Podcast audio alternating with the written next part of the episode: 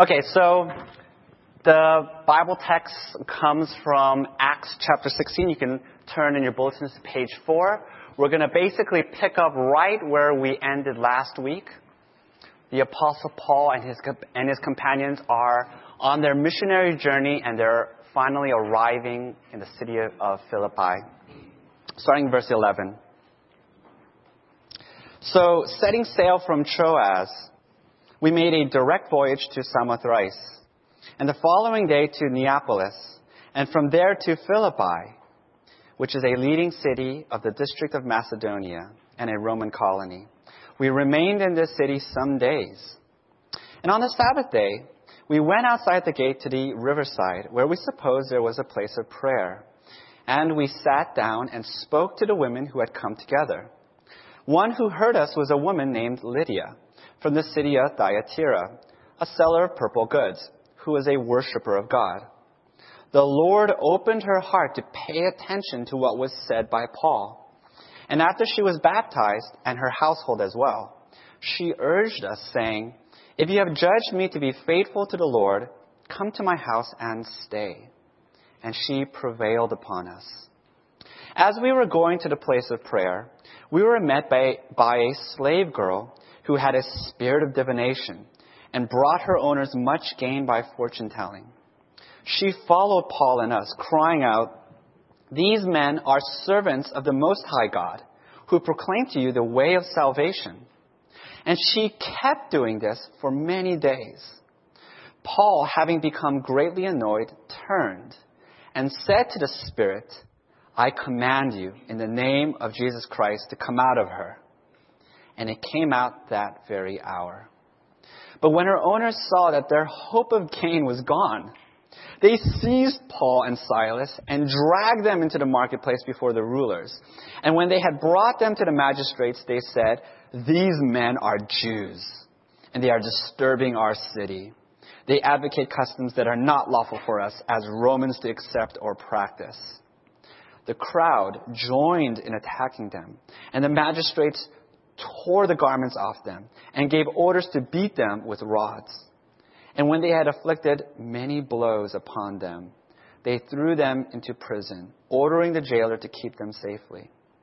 Having received this order, he put them into the inner prison and fastened their feet in the stocks. About midnight, Paul and Silas were praying and singing hymns to God, and the prisoners were listening to them. And suddenly there was a great earthquake, so that the foundations of the prison were shaken. And immediately all the doors were opened and everyone's bonds were unfastened. When the jailer woke and saw that the prison doors were opened, he drew his sword and was about to kill himself, supposing that the prisoners had escaped. But Paul cried out with a loud voice, "Do not harm yourself, for we are all here." And the jailer called for lights and rushed in, and trembling with fear, he fell down before Paul and Silas, and he brought them out and said, "Sirs, what must I do to be saved?"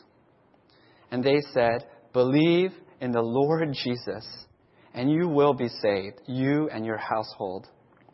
And they spoke the word of the Lord to him and to all who were in his house. And he took them the same hour of the night and washed their wounds. And he was baptized at once, he and all his family. Then he brought them up into his house and set food before them. And he rejoiced, along with his entire household, that he had believed in God. This is the word of God. So, last week we started a series where we're looking at church planting in the book of Acts. Pretty relevant stuff, right? And last week we started by looking at Paul, how the journey began. And this week we're looking at Paul planting finally in the church of Philippi. Now the thing you should know about the church in Philippi is that it was one of the strongest, it was one of the most vibrant, healthiest churches in the New Testament. There's this letter that Paul writes to the church in Corinth. And he actually cites the church in Philippi as this sort of model, as this exemplary church that the Corinthians should imitate. And if you look at Paul's letter to the Philippians, if you read through it, you notice that He is not grieved by sort of the sins and the dysfunctions that plague other churches, right? This church in Philippi was vibrant. This church in Philippi was healthy and strong. And so why is that? And we have the explanation, we have the story here of how the church started, how the church was planted, the story that Luke gives us. Now notice that of all the Christians who converted and who believed the gospel and became the church in Philippi, Luke only draws out three stories, three people, right? He draws out the story of Lydia, the story of the slave girl, and the story of the Roman jailer as the foundation, as the beginning of the church. And so Luke is trying to tell us, this is how it all started. This is how it all began, okay? And so we're going to take a look at these three people. And the thing that should strike us immediately is how completely different these three people are from each other. I mean, they're so different. Let's look first at Lydia. Look at verse 14. Luke gives us a kind of a biographical sketch. And he tells us that Lydia was a seller of purple goods. Now, this is basically purple clothing. In the ancient world, it was very difficult to achieve color. They didn't have, industrial chemical dyes like we do. And so they would have to draw it from the natural world, get, plants and animals, crush it, and sort of dye their clothing. And it was pretty difficult. Only rich people can afford to wear colorful clothing. And by far the most difficult color to achieve was the color purple. It was ridiculously expensive, so that only the super wealthy could afford to wear purple. And that's why purple was the color of royalty. And so what Luke is telling us is that Lydia, because she's dealing in purple clothing, she was in the high fashion industry. She was this very sophisticated, refined businesswoman. The type of person who would have been very comfortable, associating with the cultural and financial elite of that time. And what else does Luke tell us? Luke says that her home base was the city of Thyatira, which is across the ocean in the province of Asia. This makes a lot of sense. Thyatira was a center for making purple cloth. And so she had a home there. And then notice Luke tells us that Lydia had a home also in Philippi, verse 15. And so basically, right, Lydia's going back and forth from Thyatira to Philippi, and she maintained two residences. She was obviously a very wealthy woman. She's a sophisticated businesswoman. She's sort of the head of her own fashion line. The modern equivalent, I want you to sort of imagine Donna Karan, Donatella Versace. Some of you are saying, how do you know these people? I don't. I asked Christina. But I want you to imagine just this very sophisticated, refined businesswoman, okay?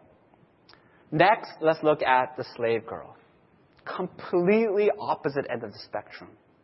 She's a slave. You became a slave in one of two ways in the ancient world.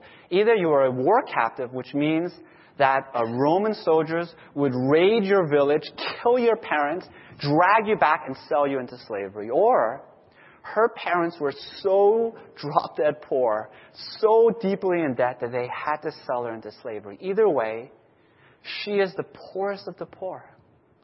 She's exploited. She's oppressed without any future, without any hope in this life. And the modern equivalent, I want you to sort of imagine this sort of runaway teenager. She's living out on the streets. She's selling herself, prostituting herself to support her crack cocaine habit. The third person, the jailer. The position of a jailer was a very respected civil service job in that time. It was reserved for Roman soldiers who had retired, and it paid a pretty decent wage. So that this jailer was certainly not as poor as the slave girl, but he certainly wasn't as rich as Lydia. So he's somewhere in the middle, right? So I want you to sort of imagine modern equivalent, this kind of middle-class guy.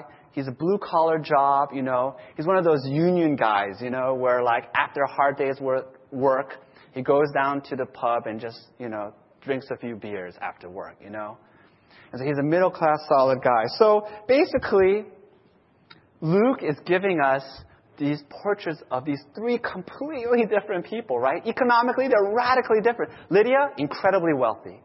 The slave girl, poorest of the poor. And the jailer, he's middle class. Not only are they different economically, they're different ethnically. Lydia is from the city of Thyatira, which is in the province of Asia in modern-day Turkey. The jailer almost certainly was Roman from Italy. And the slave girl, we're not certain. Let's say she was a war captive, which means that she was sort of in the outer barbarian regions, okay? So here we have three people, completely different economically, completely different ethnically. These are three people who would have never associated with each other, right? Can you imagine these three people in the same room? No way. In fact, they despised each other. They hated each other. And yet, Luke tells us, the gospel brings them together. And they become leaders in the new church.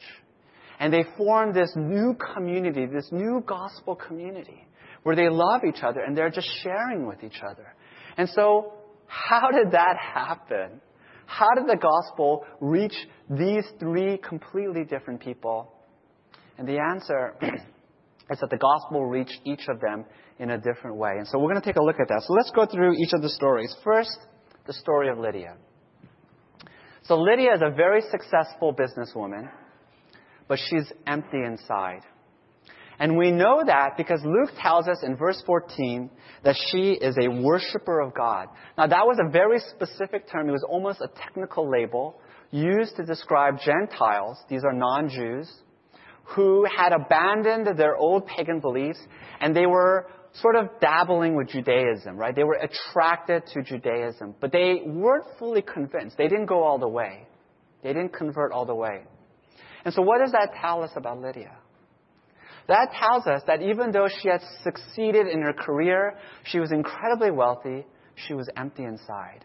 And she had abandoned the pagan beliefs of her ancestors.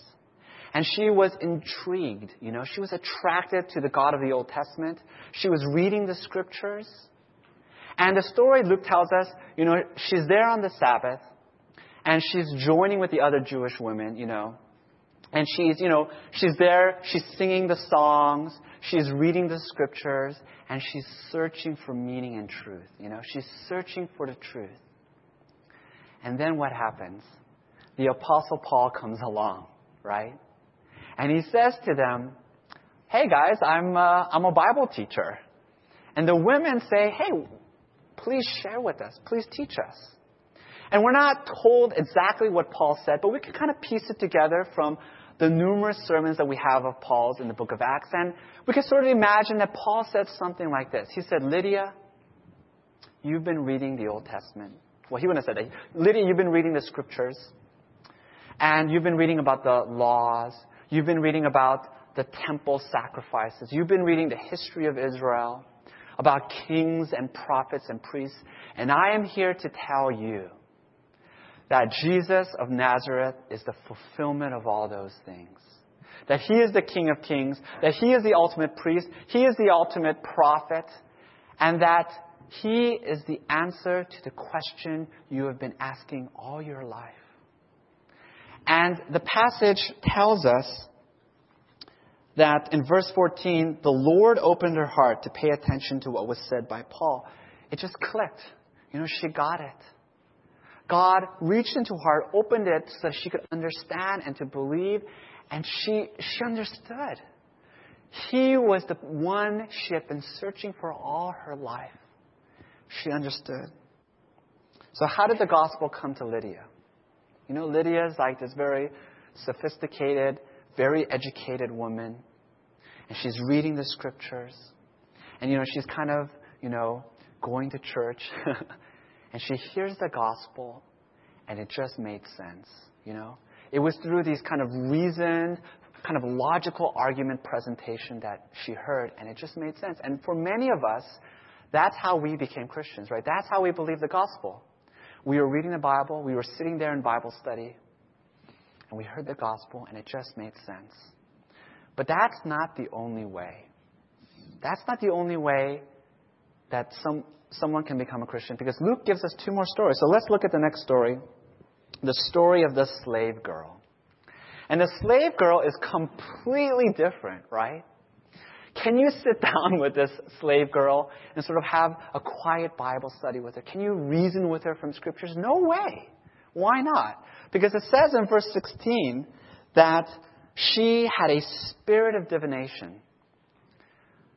Now, what Luke meant, and what would have been understood as the people of this time, is that she had some kind of ability, some kind of power to tell the future. She was a fortune teller.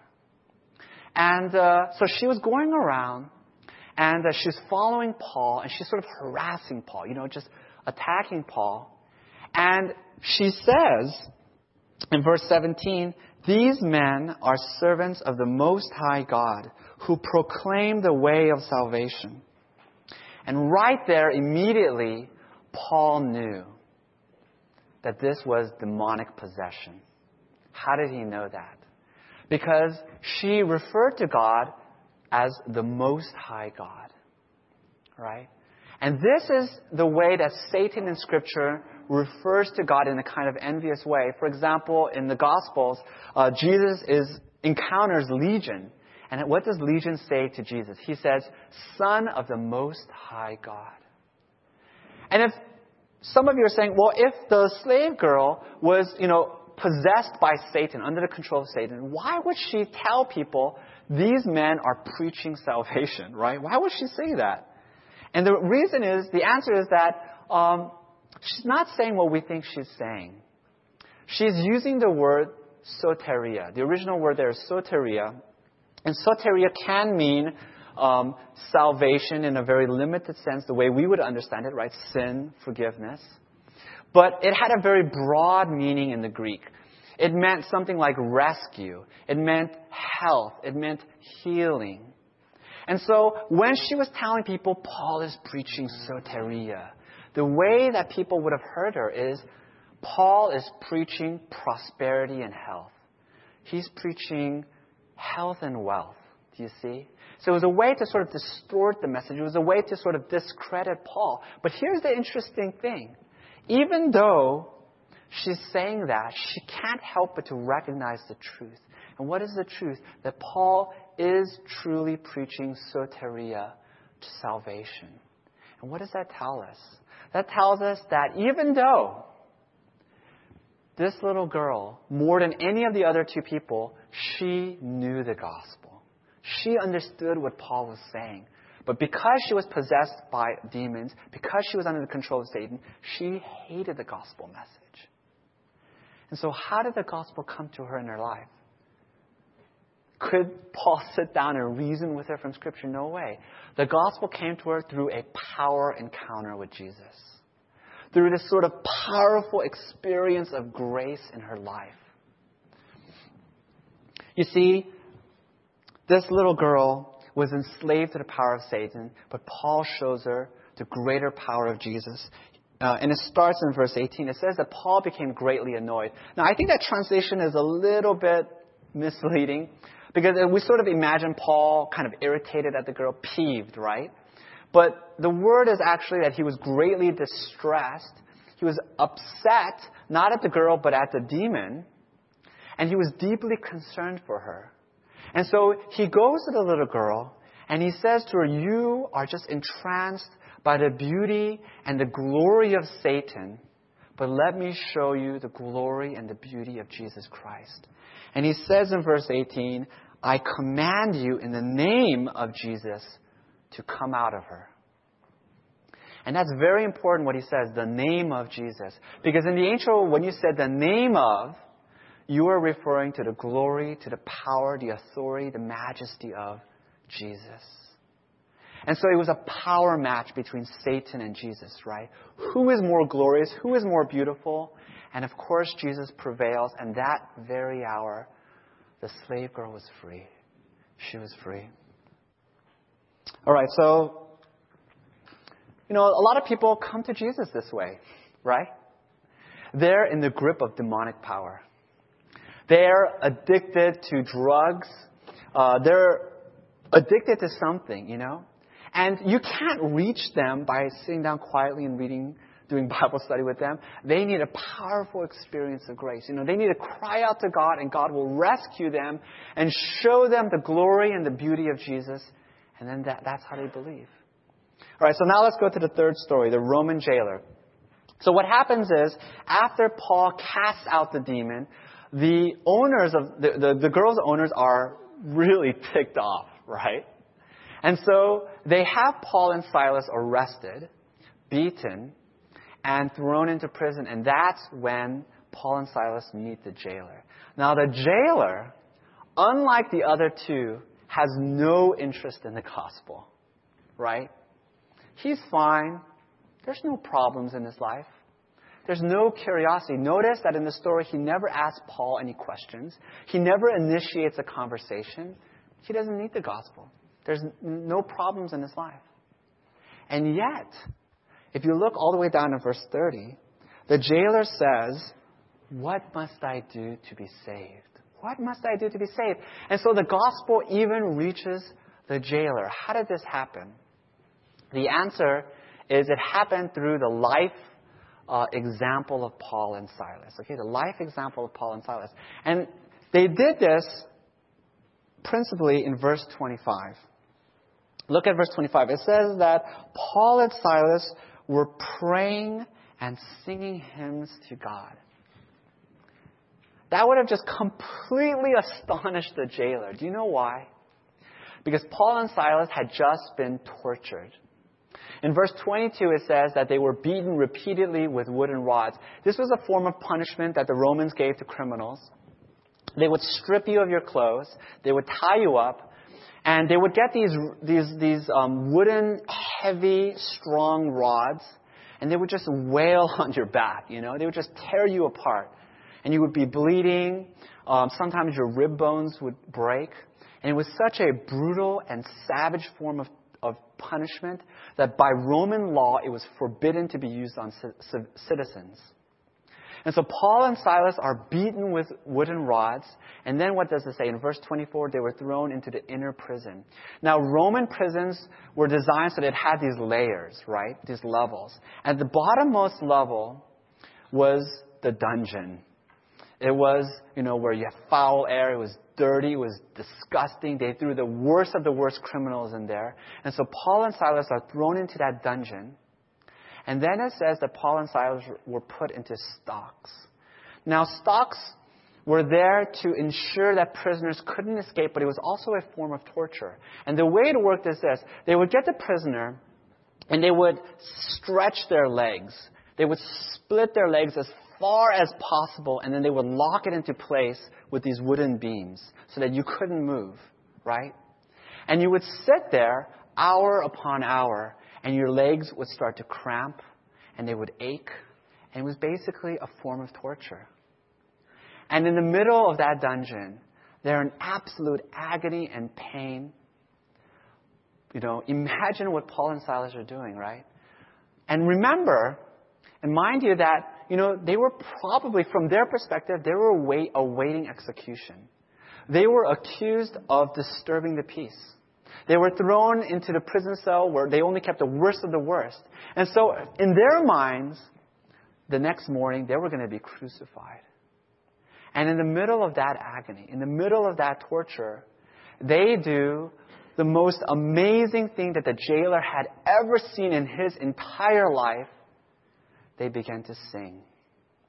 And they're singing these songs of praise and adoration and thanksgiving to God. And the jailer was just floored. He was amazed. He had never seen anything like this. I mean, here's a peace and a serenity he had never seen.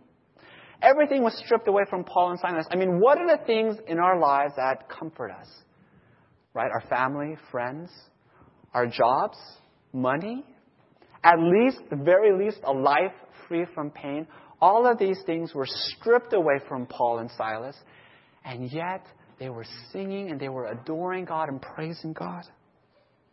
And so the jailer must have been wondering, what did these men have that gave them this kind of deep joy? You know, what did these men have? And so this prepared the jailer to hear the gospel. It prepared him. But it wasn't enough. Something else was needed. and that something else happens in verse 26. There was an earthquake. And the earthquake breaks open the doors. It breaks the chains. And the jailer wakes up, and he goes downstairs, because his home was situated above the prison. And he sees that the doors have been opened, and he assumes the worst. The prisoners have escaped. And he draws his sword, and he's about to kill himself. He's about to commit suicide. Why? Well, back then, the consequences of a Roman jailer allowing his prisoners to escape was pretty severe. He would have definitely been punished, maybe even executed. It was deeply shameful for him to fail in his position in this way. But even that is not enough of an explanation for why he would kill himself. I mean, why didn't he just man up, and just face the consequences? Why did he want to end his life? And the answer is that this jailer had made the honor and his duty to his career and of being a soldier and jailer the ultimate thing. He had made it his identity, the reason why he is worthwhile and valuable. And when the earthquake came and all of that was taken away, who was he then? He was nobody. And that's why he was willing to take his life, because his reason for living was gone. He was nobody without his career. You see, this was a life crisis, right? Everything's going fine. And then a crisis happens, and the thing that he most valued in his life was taken away, and he just wanted to kill himself. Some of us are like that, right? Things are going smoothly, and then a crisis, an earthquake. And the thing that we most value, the thing that gives us identity and purpose, maybe it's our family, maybe it's a romantic relationship, maybe it's our jobs, it's taken away, and we just want to kill ourselves. And what does that tell us? It tells us that we have made something other than God our ultimate thing. We've made something else other than God the foundation of our lives. I was reading about 2 months ago, I came across this article. And it was a story about this Korean couple. I have their name here. Their names were Young Ho and Soon-hee Kim. And they had killed themselves in an apartment fire. They committed suicide. And what had happened is they had a salon business. It had failed during the recession. And they were deeply in debt. They were way behind on their rent payment. The bank had repossessed their car. And they were at the bottom of their lives. They were at the end of their financial rope. And they had a 20-year-old daughter. She was in design school, and they couldn't support her anymore. And so what they decided to do is they doused themselves and the apartment with gasoline, and they lit a match, and they ended their lives. And the police found a suicide note that the father had left for his daughter. And this is what he wrote. It's very short. He said, "I love you, my daughter. I'm very sorry to leave you alone. It would have been much better if you had a wealthier father." And then in the note, he left her $40. That was it. That's all he had. And when I read that story, it cut me so much, because I know Korean culture. Korean culture, like Asian culture, there's just such a pressure to succeed, financially, academically. And if you drop the ball, if you fail, there's just so much shame, There's just no margin for error. And what had happened to this Korean couple is that they had made their ability to succeed at business, to provide for their daughter, the ultimate thing in their lives. And when that was gone, they committed suicide. And so that's where the jailer was. He had pulled out the knife. Everything in his life was gone, and he was about to kill himself. And what happens? In verse 28, Paul says, "Don't kill yourself. We're all still here." And the jailer at that point is just overwhelmed. And the text says literally he was trembling. And he goes and he turns on the lights, and he sees that Paul and Silas indeed are still there. They had kept the prisoners from escaping. He had tortured Paul and Silas, and they could have escaped, but they didn't. And at that point, he realizes the truth. It's at that point it hits him. He realizes that he had thought all along Paul and Silas were in jail, and he was the one free. He was rich, and they were poor, but it was actually the reverse. That he was the one in prison, and it was Paul and Silas who were free. He was the one who was poor, and Paul and Silas was rich, because what was his wealth and what was his security? Very fragile. A mere earthquake can just wash it away. And yet, look at Paul and Silas. They're tortured, they're beaten, they're threatened with death, and yet they had this incredible reservoir of joy and of peace and of serenity. And that's when he realized they have something that he doesn't have. And so he cries out to Paul and Silas in verse 30, he says, what must I do to be saved? What must I do to be saved? Now, he's not necessarily saying, tell me about sin and salvation, right? He doesn't know these things. He's basically saying, tell me about soteria. How can I be rescued? How can I have what you guys have?